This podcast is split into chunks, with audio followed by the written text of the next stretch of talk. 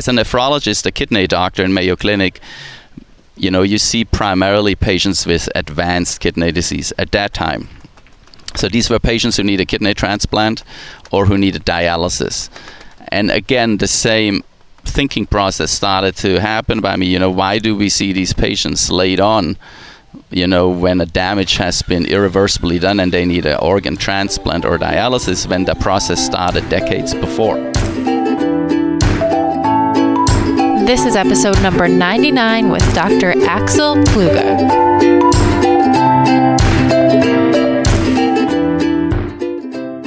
Welcome to Pursuing Health. I'm Julie Foucher, family medicine resident and former CrossFit Games athlete.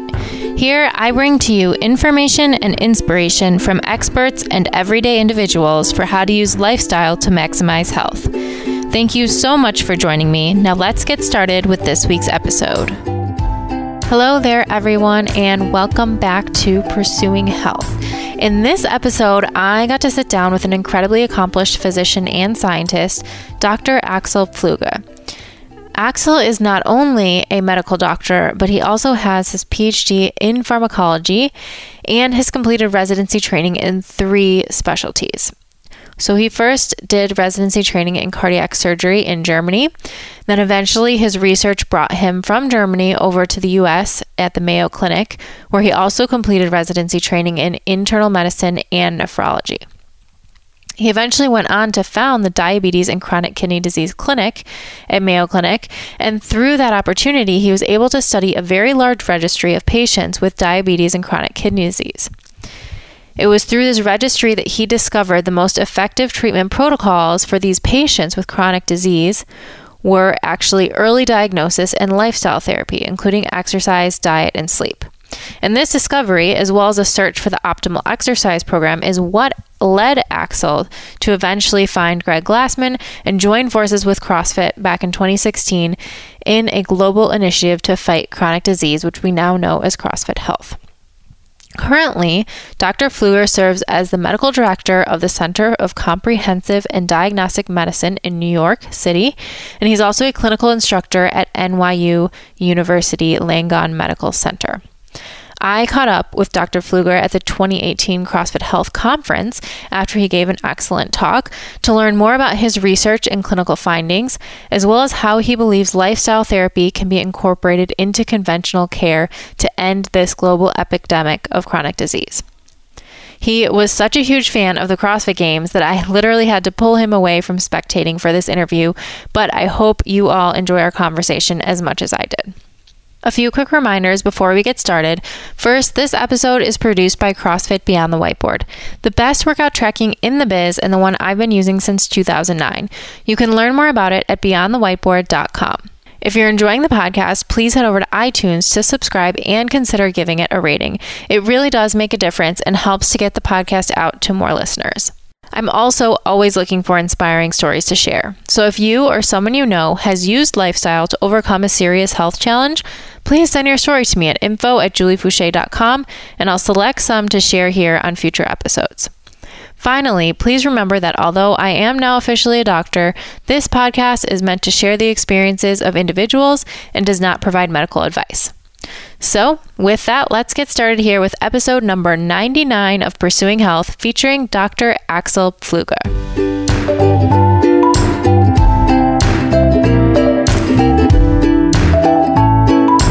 So, welcome to Pursuing Health. I'm really excited to be here recording with Dr. Axel Pfluger, who just spoke at our CrossFit Health conference, and now we're here watching the CrossFit Games. So, thank you for joining me. Thank you for having me, Julie. It's a pleasure and uh, privilege. Awesome. Well, I would love to just start and talk a little bit about your background for people who are not familiar with you. And I think you have some of the most interesting and diverse medical training background of any other physician that I've met. Um, so, could you take us through? I mean, how did you even get into medicine and then through your path um, to get to where you are today?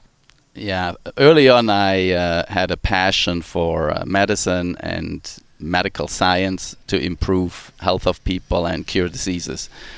And so that's what brought me into medicine. I started medicine in Tübingen University in Germany, and I did a PhD in pharmacology. during the PhD, I discovered some of the hallmark findings that diabetic vascular dysregulation in the kidney, meaning adaptation to stresses, occurs early on in the disease. Three, two to three weeks after the onset of type 1 diabetes, you can measure changes in nitric oxide dependent vasorelaxation. Wow. And then I was driven a little bit more to go more into advanced repair, what I call accident repair, and I decided to do a cardiovascular surgery residency. And in the uh, vascular surgery field in Heidelberg, where I started uh, doing that, we did a lot of um, coronary bypass surgery. Okay. We did congenital heart disease, and it was a very academic and very educational program. And uh, also, research was involved in, in this program. And what I recognized is that when a person needs a cardiovascular bypass, it is the result of chronic disease that you have severe arteriosclerosis in the coronary blood vessels. And that's a process which probably started decades before we were seeing these patients to bypass that uh, narrowing of the arteries. And I was more curious to not fix an end result of a process, but to intervene earlier. And it was at that time that I got an invitation to the Mayo Clinic in Minnesota. Okay. They were very interested in the diabetes model I was working on, and they invited me with the wish that I should establish that model in the Mayo Clinic. And uh, so I followed that invitation. That initially was only planned to be a year or two, and ended up that we made more discoveries in the vascular regulation. And I decided to was very fascinated with the Mayo healthcare system and the quality of care. I switched gears and became uh, did my residency in internal medicine, became a nephrologist, and subsequently, and took care of uh, established a um, patient care clinic for diabetics, more than 21,000 patients. So, did you, when you came to Mayo, were you there primarily for research, or were you also doing cardiovascular surgery there initially, and then went back for the? No, initially, medicine? no. It, initially, it was just a research fellowship, Okay. and it was planned to establish that there, do some research for a year or two, and then go back to Heidelberg. Okay. And the findings were just uh, very exciting. We we uh, wanted to translate the research finding into clinical settings. Mhm. So you decided, in order to do that, you should do another, what, six years of medical training? Right. yeah, three years of residency and then another three years. That's amazing. And you did that all at Mayo Clinic. Yeah, all at Mayo Clinic. Yes. Okay. And then tell us what, how that then translated into the clinical findings and some of the, the things that you discovered while you were at Mayo. Right. So, what, as a nephrologist, a kidney doctor in Mayo Clinic, you know, you see primarily patients with advanced kidney disease at that time. So these were patients who need a kidney transplant or who needed dialysis. And again, the same thinking process started to happen by me. You know, why do we see these patients late on? You know, when a damage has been irreversibly done and they need an organ transplant or dialysis, when the process started decades before. So, first of all, we want to see how prominent of a problem is kidney disease at all in the uh, patient population at Mayo. And at that time, there were about 6 million patients registered in Mayo, and about a third of them, 2 million, had some form of kidney disease. Wow. So the prevalence was very high. Then we looked the most common cause of kidney disease worldwide is diabetes. And we wanted to narrow it more down to a co- population of patients who would come for their diabetes to Mayo. And that was about a patient population of 21,000 patients in the area in Olmsted County. Okay. And so we started a registry to see how these patients are doing, what they're doing, what they're not doing. Are we seeing them? Are we not seeing them? What is their demographic background? How they progress? And with that cohort or that population, we did a lot of research um, studies, medication research. Um, and we also, I started a program at the Mayo Clinic to prevent the progression of kidney disease. And so we offered services to patients to really intensify their treatment for diabetes, blood pressure control, and lifestyle therapy, exercise and diet. And what we found is that when you catch patient early on, you can actually improve kidney function. and the most significant factors in that process were lifestyle that was lifestyle therapy, exercise, and diet. And so, um, at that time, you know, exercise was loosely defined. You know, do some sort of exercise. Right. The goal would be five hours a week, but if you cannot do that, do as much as you can. And even so, with these loose kind of criteria, we had improvement in patients in their kidney function. When they were too progressed in their kidney disease, we somehow were not able to help them anymore. So, uh, at what stages of kidney disease were these patients that you were working with? They were sta patients in stage one to five. Okay. So all pretty much all stages before they you know uh, would transfer to dialysis or transplant. But we would look at actually patients who would progress. We somehow felt bad and we a little bit felt like it was our failure to try to prevent that progression. But it was a very few patients. Most patients we could halt the progression and in a majority of patients we could actually improve their kidney function. Wow.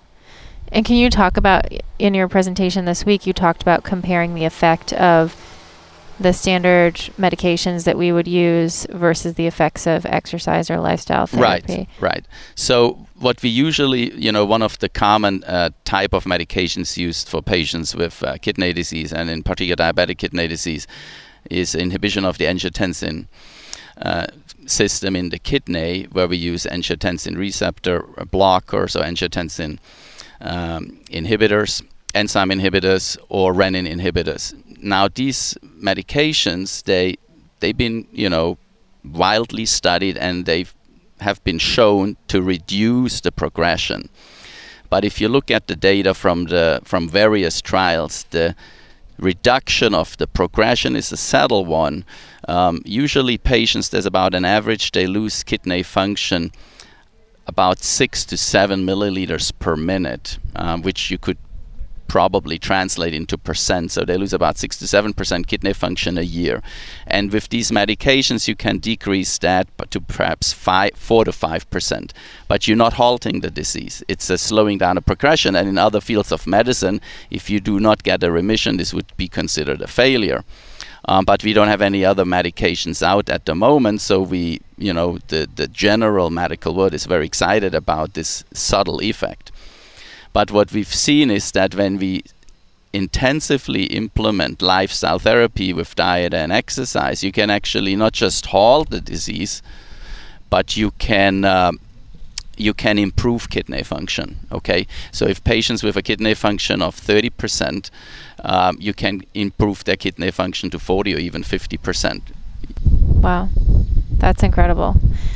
And something that um, you know, I think for me is frustrating is learning being in primary care, learning family medicine right now in my residency and and realizing that kind of what we're told to do in primary care when we have a diabetic patient is just to monitor and then once they meet a certain criteria, then you refer them to a nephrologist or once you're you're getting close to wanting to plan for dialysis, then you refer, but there's otherwise not a lot else to do, you know, unless you can convince your patients to start diet and exercise therapy. Right.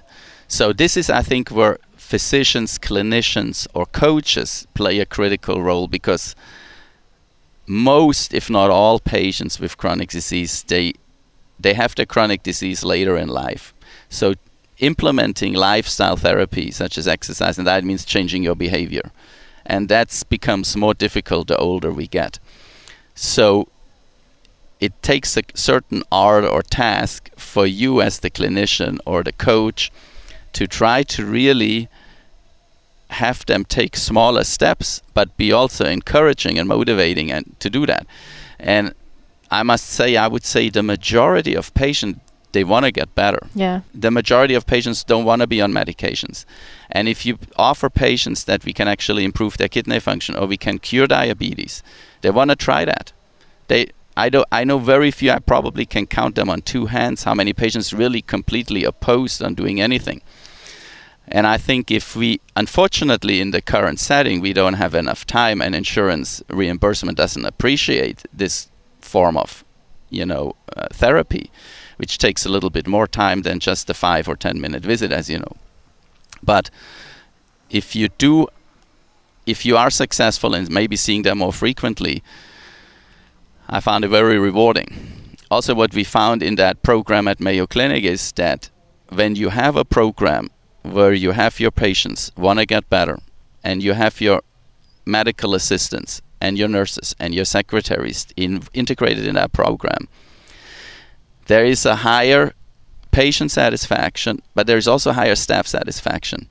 When actually medical staff see have a certain continuity with patients Yes. and they see the outcome is improving it's for them much more rewarding than see patients randomly every day somebody else there's no relationship between patient and staff and the staff really doesn't know whatever happens to patients Right. so that was another discovery but the other discovery what i want to mention is in mayo clinic that with this program we increased revenue by 43% Wow.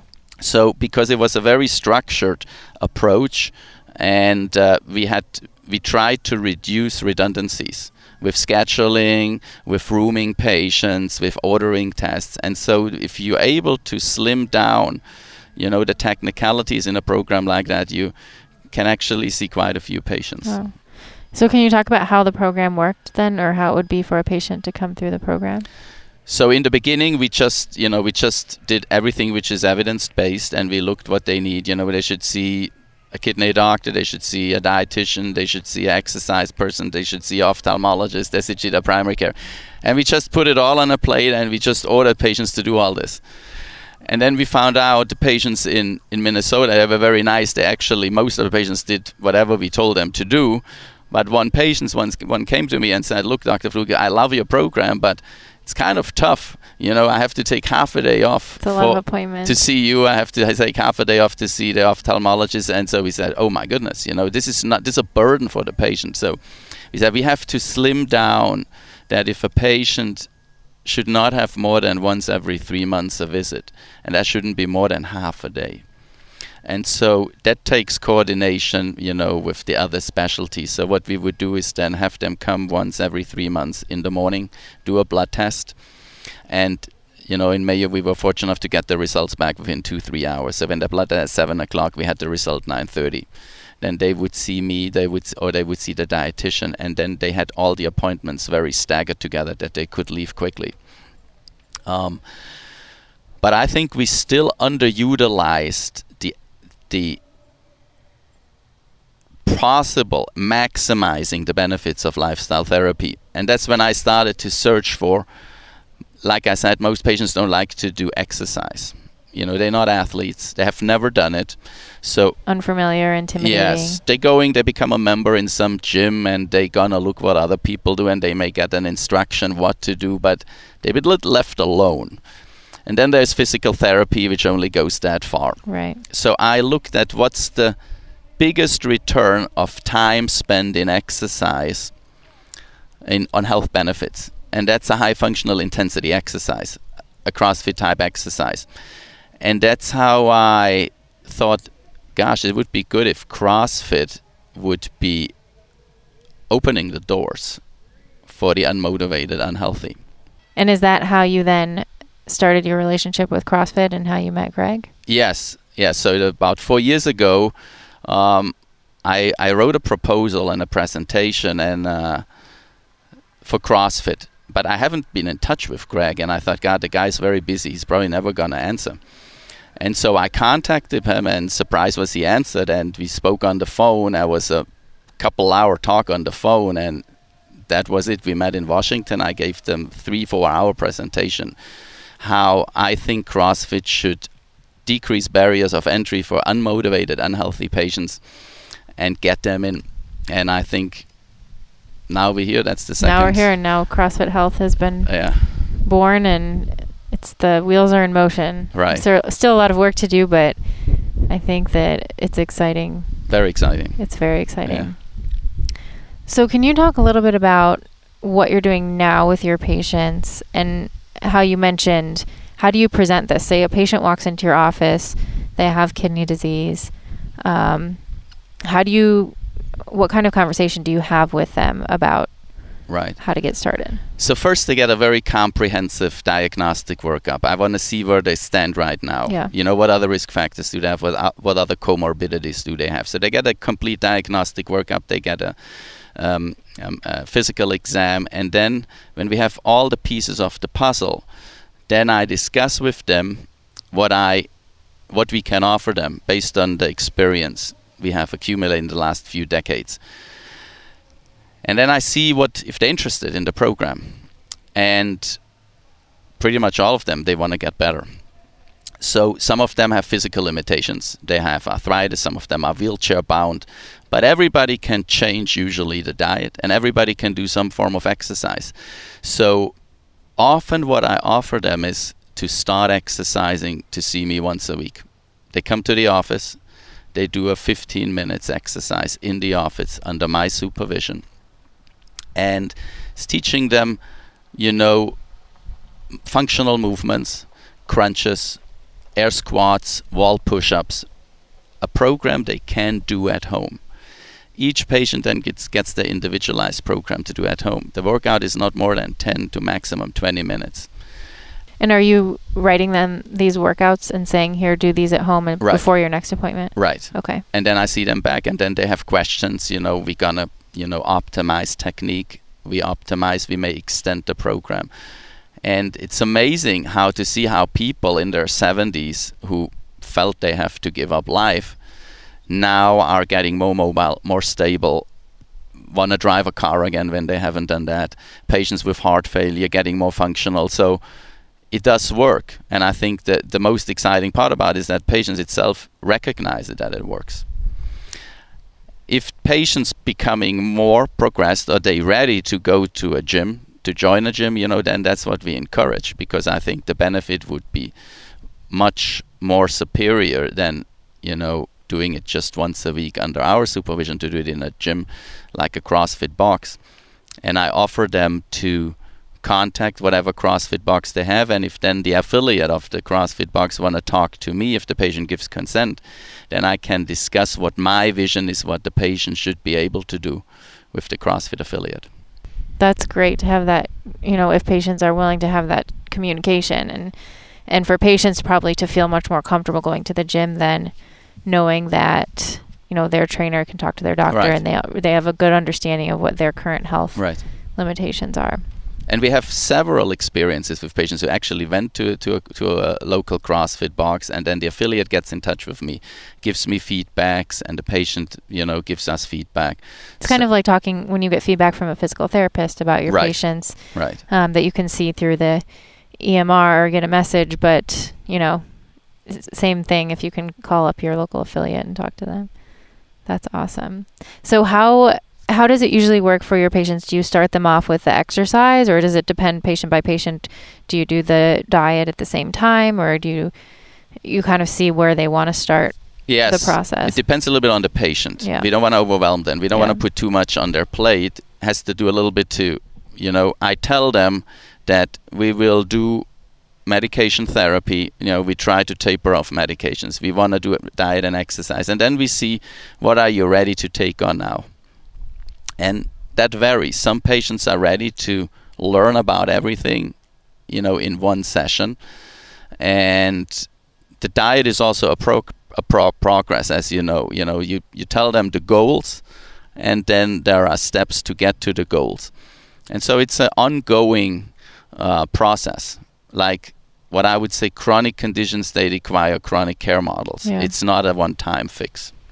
and it requires a lot of that upfront time and you know seeing seeing patients in your office every single week is probably a lot a lot of providers would say oh my gosh i you know i don't ever do that but you probably then once you can educate them and they feel comfortable Right. then you can start to space out those Right. appointments and now you've got patients who no longer have diabetes or no longer have hypertension or you know other chronic diseases and now you don't have to see them Right. every you know even every six months so. That's right.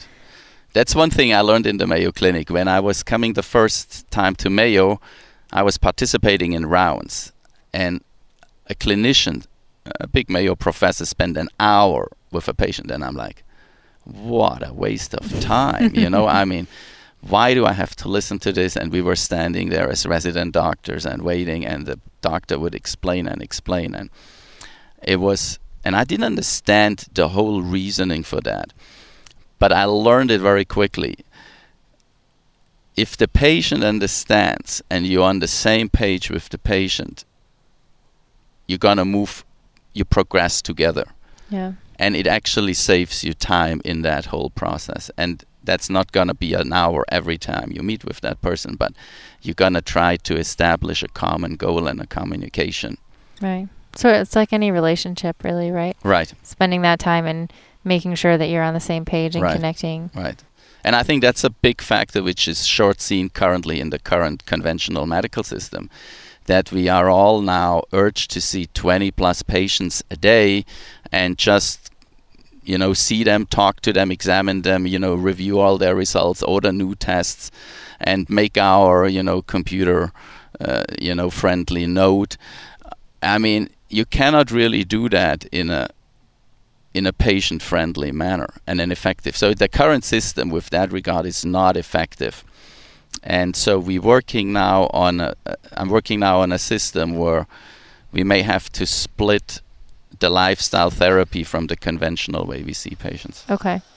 What do you, what is your vision for that? How would what would that look like? Well, it could be that we we use the conventional visit to order tests, to examine patients, to order refills, and then tell them, I need to see you for a different appointment to really discuss diet and exercise. This cannot be the same appointment. So I think that's how we have to separate it. And um, it may be not as friendly for patients because they will have a little bit more visits, but at the moment I don't see other ways And that to do that. would that visit then be outside of the insurance system? Would it be out of pocket, or how would you? I think it depends. I think if it depends on the insurance coverage of Yeah. patients. If the insurance covers for uh, some insurances do cover uh, nutrition counseling, exercise counseling. So if that is covered, you can certainly do that with the insurance companies. Um, if it's not covered, then it would have to be uh, a membership or a fee for service for the patient. I think I would hope that we have in the future better communication with the insurance world um, to make them understand what works and what doesn't work. Because I think at the moment there's a disconnect with clinical reality, what works successfully and what doesn't work. And in a sense, I think we are a disease promoting system uh, because we, we fix accidents, but we do not prevent them. You know, insurance companies pay up to a million dollars in the first year for a kidney transplantation, but they're not willing to spend 20% of that to prevent it from happening in the first place. And you can prevent in most patients, you can prevent end stage kidney disease, but we don't have resources to do that efficiently. Right. Right. It's almost like we could make it a win-win for the patient and the insurance company if we did this the right way, but Right. um, there are probably other parties that would not benefit as much, so would not be as True. happy. um, okay. How about you? You have some new. Are you still doing research where you're at now, or you have a new population of of patients that you're working with? We d- we don't do any basic research Okay. now, you know, but um, you know we we follow carefully the patients, you know, who do the lifestyle therapy, and see how they improve. And how about the other question I want to ask you about in terms of delivering this care is have you had any experience or thought about doing any of this in groups, like group visits or group education, um, or utilizing other members of your team, like you had mentioned earlier, maybe with a dietitian or wi- having working even more closely with a, a CrossFit trainer? I think that would be a great. Um, that's a great idea, and that would be great if we could do that. There's always certain restraints. Um, what you can do, um, you know, there is. Uh, you know, do, are you doing it in a certain healthcare system, Right. or can you, you know, bring CrossFit in? You know, so, but I think I'm always, you know goal oriented you know what's the goal? And if we have the goal how are we going to get there? And so i think what you said yes we should get there. We should work together. We should have group sessions. Um, patients like to be actually in groups because they need to they may perceive you as a clinical provider as the healthy guy who gives them lectures on all the bad things they did in their life. But when they are in a group where people have similar conditions they feel more hey they're not alone and there's other people who can do it and there's other people they can motivate i had some patients who were very interested in that um, but we have not done it yet mm-hmm. yeah i think it's it's very interesting and it's a way to you know potentially working in the system to still be able to provide a lot of that education and have some more time. Right. Um, yes. You know, because you're you're educating multiple patients at yes. once. We once did that at the Mayo Clinic. There was a um, a community outside Mayo, and they wanted to hear about our program. So we left, uh, you know, at five o'clock p.m. We, I left with the whole group, with nurses and dietitians, and you know, we went to um, Owatonna and there was a packed hall of four to five hundred patients. Wow. And the session went from six to nine o'clock. Wow. So it was like I'm like, whoa. the, and they wanted to keep that going. So yes, I think it works, and I think there's a big desire from patients to do that. How do you see CrossFit Health evolving now that you know we've? It's been a few months since since Greg has launched this CrossFit Health and you know, we just had the health conference. There's a lot of discussion about where it could go. What would you like to see happen? I'm so I'm telling you, I'm so grateful, you know, and privileged to to be able to work, you know, with Greg on in this process and that he's doing it. I mean, he's the one who's doing it and make it happen. And takes a lot of commitment and resources to to to start this conference.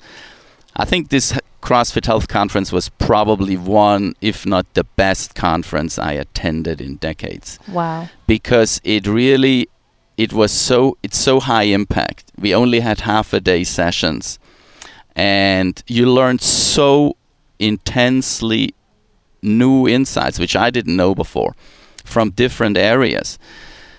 And it is not the conventional medicine which is flawed by so many you know other interests pharmaceutical you know companies being a big one of them and you know bad statistics and bad methods so this was the CrossFit Health Conference brings I would say a big spark in truth what's going on in our world with health problems what can be done um, you know, we had a session with Dr. Thomas Seyfried on, you know, how cancer can be cured without radiation and uh, chemotherapy. And so, so the world needs to know that. And I think CrossFit has the opportunity to bring this element of medical science to the population because the con- conventional associations have not done that yet. I think what, what I would like to see next, I want to see this grow further. Um, this was an unbelievable amazing conference. You know, really enjoyed it. I, w- I think what I would like to see next is to get. I would suggest to have a session where affiliates have maybe a five each affiliate who want to participate can have a five minutes presentation about transformers.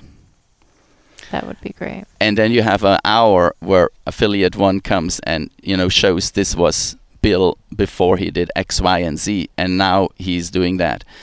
So I would like to get the affiliates included in the health conference because they play a critical role in that process. And I would get the athletes and patients included as well. I think I would want to have patients see what's going on. The presentations have been, you know, done in a in a communicative way that you know lay people can understand it. And I think it's critical for the world to see what's what, you know what's going on in medical science. And um, I was just seeing the other day, two days ago, at the at the CrossFit Games, a presentation on the um, handicapped athlete. and I was just amazed what they're doing. It's so incredible Yeah, that now they have the adaptive seminar Yeah, where they adapt- teach Right. teach trainers Right. and Yeah. it's incredible. They need an audience. Yes. I think I want Kevin and his group, you know, show the adaptive athletes what they're doing. There's people in wheelchairs who did rowing exercise. Right. Who, yeah, I mean, If half of our patients could see that, they you, know, you realize people like to make all kinds of excuses, but those athletes have no excuses. No Right. matter what, they find a way. Exactly. Yeah, that's exactly what I, I show my patients usually when I see them. I show them that little clip from David Osario, you know, from Constance, 77 year old doing CrossFit when I she wasn't. that. Yeah, I love that also. And you say, you see, look, if a woman can do that with 77, she had, you know, several joint replacements and chronic disease. You can do it also. But I think that would be. I, I hope they're gonna have an audience next year. Yes, and I've been I have noticed this weekend being asked about it a lot by spectators, by affiliates, and there's a lot of interest and so I and I hope that CrossFit will publish a lot of that content later Right. online and make it accessible so that everyone can have access to that information. Right. Um, and I like that, you know, the idea too of connecting the affiliates with the physicians in their area who are um, like minded and who can do what you've been doing and, and eventually get their patients started on a program and then have an affiliate that they can refer their patients to to take over. Right. Um, so I think all of those things are starting and it will be great to see it grow. I also am interested in, for you personally, as you've gotten to know CrossFit and you've um, um, been in this community, has your own personal exercise or nutrition routine changed at all, or how has that evolved over the years? Yeah, totally. Yeah. yeah, I mean, I, you know, in medicine, you get very little taught about diet. That's for sure. Yeah. You know, I mean, I once started an initiative at the Mayo Clinic with dietitians. You know, let's evaluate all the diets. You know, what's the difference between a vegan diet, Atkins diet? What are the outcomes? What data do we have? What works? Nobody knew. It would be something I would have to spend my time, and at that time, I didn't have the resources to do that. Right. So I learned a lot from Greg. I mean, it was just an eye-opening experience, and I, I must say, I didn't do CrossFit until I met Greg, and I thought somehow I'm halfway fit. I was running at that time before I started CrossFit myself, and I did, you know, my 50 push-ups, and I thought I'm I'm okay. And little did I know when I entered the first box and after 10 minutes warm up I thought, "Oh my god, you're not in shape." it's and and it was such a humbling experience. Yeah. And on the other way I was like, "God, I got to change something." And so this was probably very yes, so CrossFit, you know, this kind of exercise which I remember we did in high school. It was called circle training. Yeah.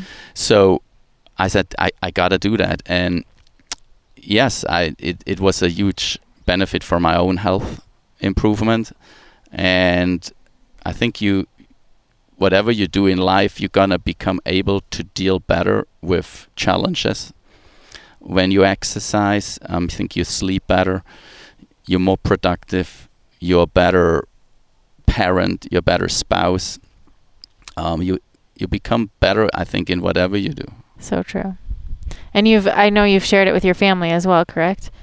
You have is it your son who is doing some Yes. CrossFit workout? Yeah, they try to, you know, they have busy schedules Yeah. too, you know. They- so I'm sure they have lots of other activities. yes, but- and so yeah, but they they like it very much. And, and unfortunately, the area where we live, there is no. There's only in the summer Mm. children classes, Okay. And but not during the rest of the year because the adult classes are more uh, more occupied. Okay. so they they uh, compromise giving up the children's classes. So, but whenever they can do a workout, they they do it. I love it. Do you have any recommendations for affiliate owners or other physicians who are who want to start you know taking more ownership and doing kind of what you're doing with their patients? I am. I offer this. I went to visit uh, some affiliates in the past. I gave them my proposals, what how I would do it. I sometimes I would go to the medical centers and give a presentation there. So I offer that, you know, wherever I can help. to try to make a link between Right. the medical system and the CrossFit affiliates. Um, sometimes it's just a phone call, sometimes it's a presentation, sometimes it's talking to people, you know, networking. But I think it's a process which is increasing, and you know, I'm whatever I can do to contribute, I'm I'm very happy to do so. Love it. Well, I want to start wrapping up. So, th- unless there's anything else that you wanted to cover, I think we've covered a lot of ground. Yes. um, there are three questions that I ask everyone at the end of the podcast. So, the first one is the three things that you do on a regular basis that have the biggest positive impact on your health. Three things. Um, trying to be on a healthy diet. Mhm. And how would you describe what is healthy of- diet like you know uh, protein good fats nuts and seeds vegetables fruit a day stay away from refined uh, sugar um, starches grains the crossfit you know greg glassman diet Sure. so to speak try to exercise regularly i try to do three to four times a week and try to get good sleep um, these are all challenges i think in a sense to pack them in your day Yeah. the diet is probably the least of a challenge for me uh, because that's what our family eats. But um, to have time for exercise and to have time for family and everything, and then get enough sleep, sometimes that becomes challenging. But I think if you're able to put all this together, you know, that's the most important Yeah. for health and uh, personal uh, success. And maybe you are leading into this next question already, but the next one is what's one thing that you struggle with or you know would have a big impact on your health, but you have a hard time implementing it? Yeah, I would say that you know I- I can only exercise at night because of my day schedule. You know, so I'm usually trying to get a CrossFit class at 7:30. And if the New York traffic is too brutal, you know, there were times I missed that. So, but I, that's been exception. So that can be a struggle, and getting enough sleep can be a struggle as well. So these are the things, my personal challenges. That trade off between do I work out today or do I get enough sleep? Sometimes you have Yeah. to make that decision. Right. And I would say, you sleep better when you work out. It's very true. Although sometimes if I work out late at night, I have a hard time winding down and getting Sure. to bed. But Yeah. yeah, but I definitely sleep better when I work out. Um, last question is what does a healthy life look like to you? a healthy life like what we just talked about and um, i think an important component is to to give to people you know not to to be a taker so much but to to make this world a better world and to to try to not just physically and health wise improve yourself but to improve yourself. Every each of us has you know weaknesses and strength and i think to try to refine ourselves to become better human beings which is not easy and to have that goal um, i think that goes in conjunction with the physical health spiritual and mental health. So i think that's an important um, if not the most important element of what I think is, uh, you know, health. I love it. And then those two do go, go hand in hand. If you're always trying to be better yourself, then you're going to be able to give more to the world and help other That's people. right. So, Yeah. perfect note to end on. Thank you so much for sitting down with me. I really appreciate it, Axel. Thank you much, Julie. Very much appreciated. Good luck with all your endeavors. Oh, thank you very much. Well, that's a wrap. Thank you all so much for tuning into this episode. Dr. Pfluger and I want to know what are some ways that you would love to see your doctor's office incorporate lifestyle therapies? Let us know on social media using hashtag pursuing health. To make sure you never miss an episode and to receive exclusive content from me, head to my website, juliefoucher.com, and subscribe to my email list. If you like what you heard, don't forget to subscribe and consider giving the podcast a five star rating on iTunes. Also, don't forget to share your stories. If you or someone you know has used lifestyle to overcome a serious health challenge, please send me an email at info at juliefoucher.com. I'll choose some of these inspiring stories to share here on future episodes. Don't forget you can train with me through Beyond the Whiteboard by visiting trainwithjuliefoucher.com. Thank you again so much for listening, and I'll catch you next time on Pursuing Health.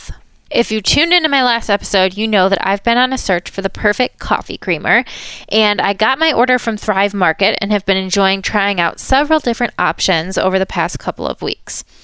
Have you heard of Thrive Market yet? They sell top organic and healthy products online at 25 to 50% off, shipped straight to your door. As a sponsor of this episode of the podcast, they're providing an amazing offer to all my Pursuing Health listeners. So you can go to www.thrivemarket.com forward slash PH, and there you'll receive an additional 25% off your first purchase, plus free shipping and a free 30 day trial.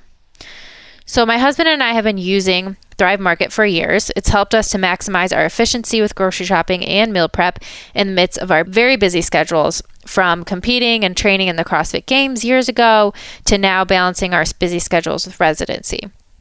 Using Thrive Market, we can shop for all of our staple grocery items and ingredients from a curated list of products that we know and we can trust. Whether you're looking for paleo, vegan, gluten free, non GMO, or organic products, you can find them on the Thrive Market platform at prices 25 to 50% below retail, as I mentioned. Even better, these items are shipped straight to your doorstep, so you don't have to worry about the time or hassle of grocery shopping, which I love. I also love that Thrive Market demonstrates a huge commitment to giving back. So, for everyone who signs up for a Thrive Market membership, another membership is donated to a low income family, veteran, or teacher. Thrive Market's mission is to make healthy living easy and approachable to everyone, and this aligns perfectly with my own personal mis- mission and that of pursuing health. Because it has been such a lifesaver in my own life, I wanted to share the benefits of Thrive Market with all of you, and they've responded with an amazing offer. So, again, head to www.thrivemarket.com forward slash PH to take advantage of 25% off your first purchase, plus free shipping and a free 30 day trial. Again, this is on top of their already 25 to 50% below retail prices. So I hope you can take advantage of this amazing offer and enjoy their service as much as I have. Once again, head to thrivemarket.com forward slash ph to save on some of your favorite items for healthy living and help make a healthy lifestyle easy, affordable, and accessible for all. This episode is brought to you by ButcherBox. ButcherBox delivers 100% grass fed and finished beef, free range organic chicken, and heritage breed pork directly to your doorstep.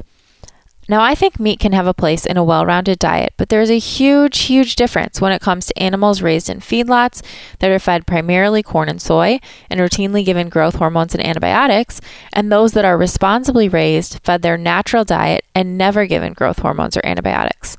ButcherBox gives me some peace of mind, knowing that I can trust my meat is the highest quality out there and that it will taste amazing. They allow you to order curated or custom boxes of meat, and they always come with recipe ideas for you to explore. My husband Danny and I are super excited about firing up our backyard grill this summer to enjoy our ButcherBox selections with tons of vegetables from our local CSA. And you can join us. ButcherBox is extending an awesome offer to you for listening to Pursuing Health. Just head to butcherbox.com forward slash Julie for $20 off your order plus a free order of their delicious bacon. Again, that's butcherbox.com forward slash Julie. Hope you can check it out and that it makes your life a little bit easier just as it has done for us.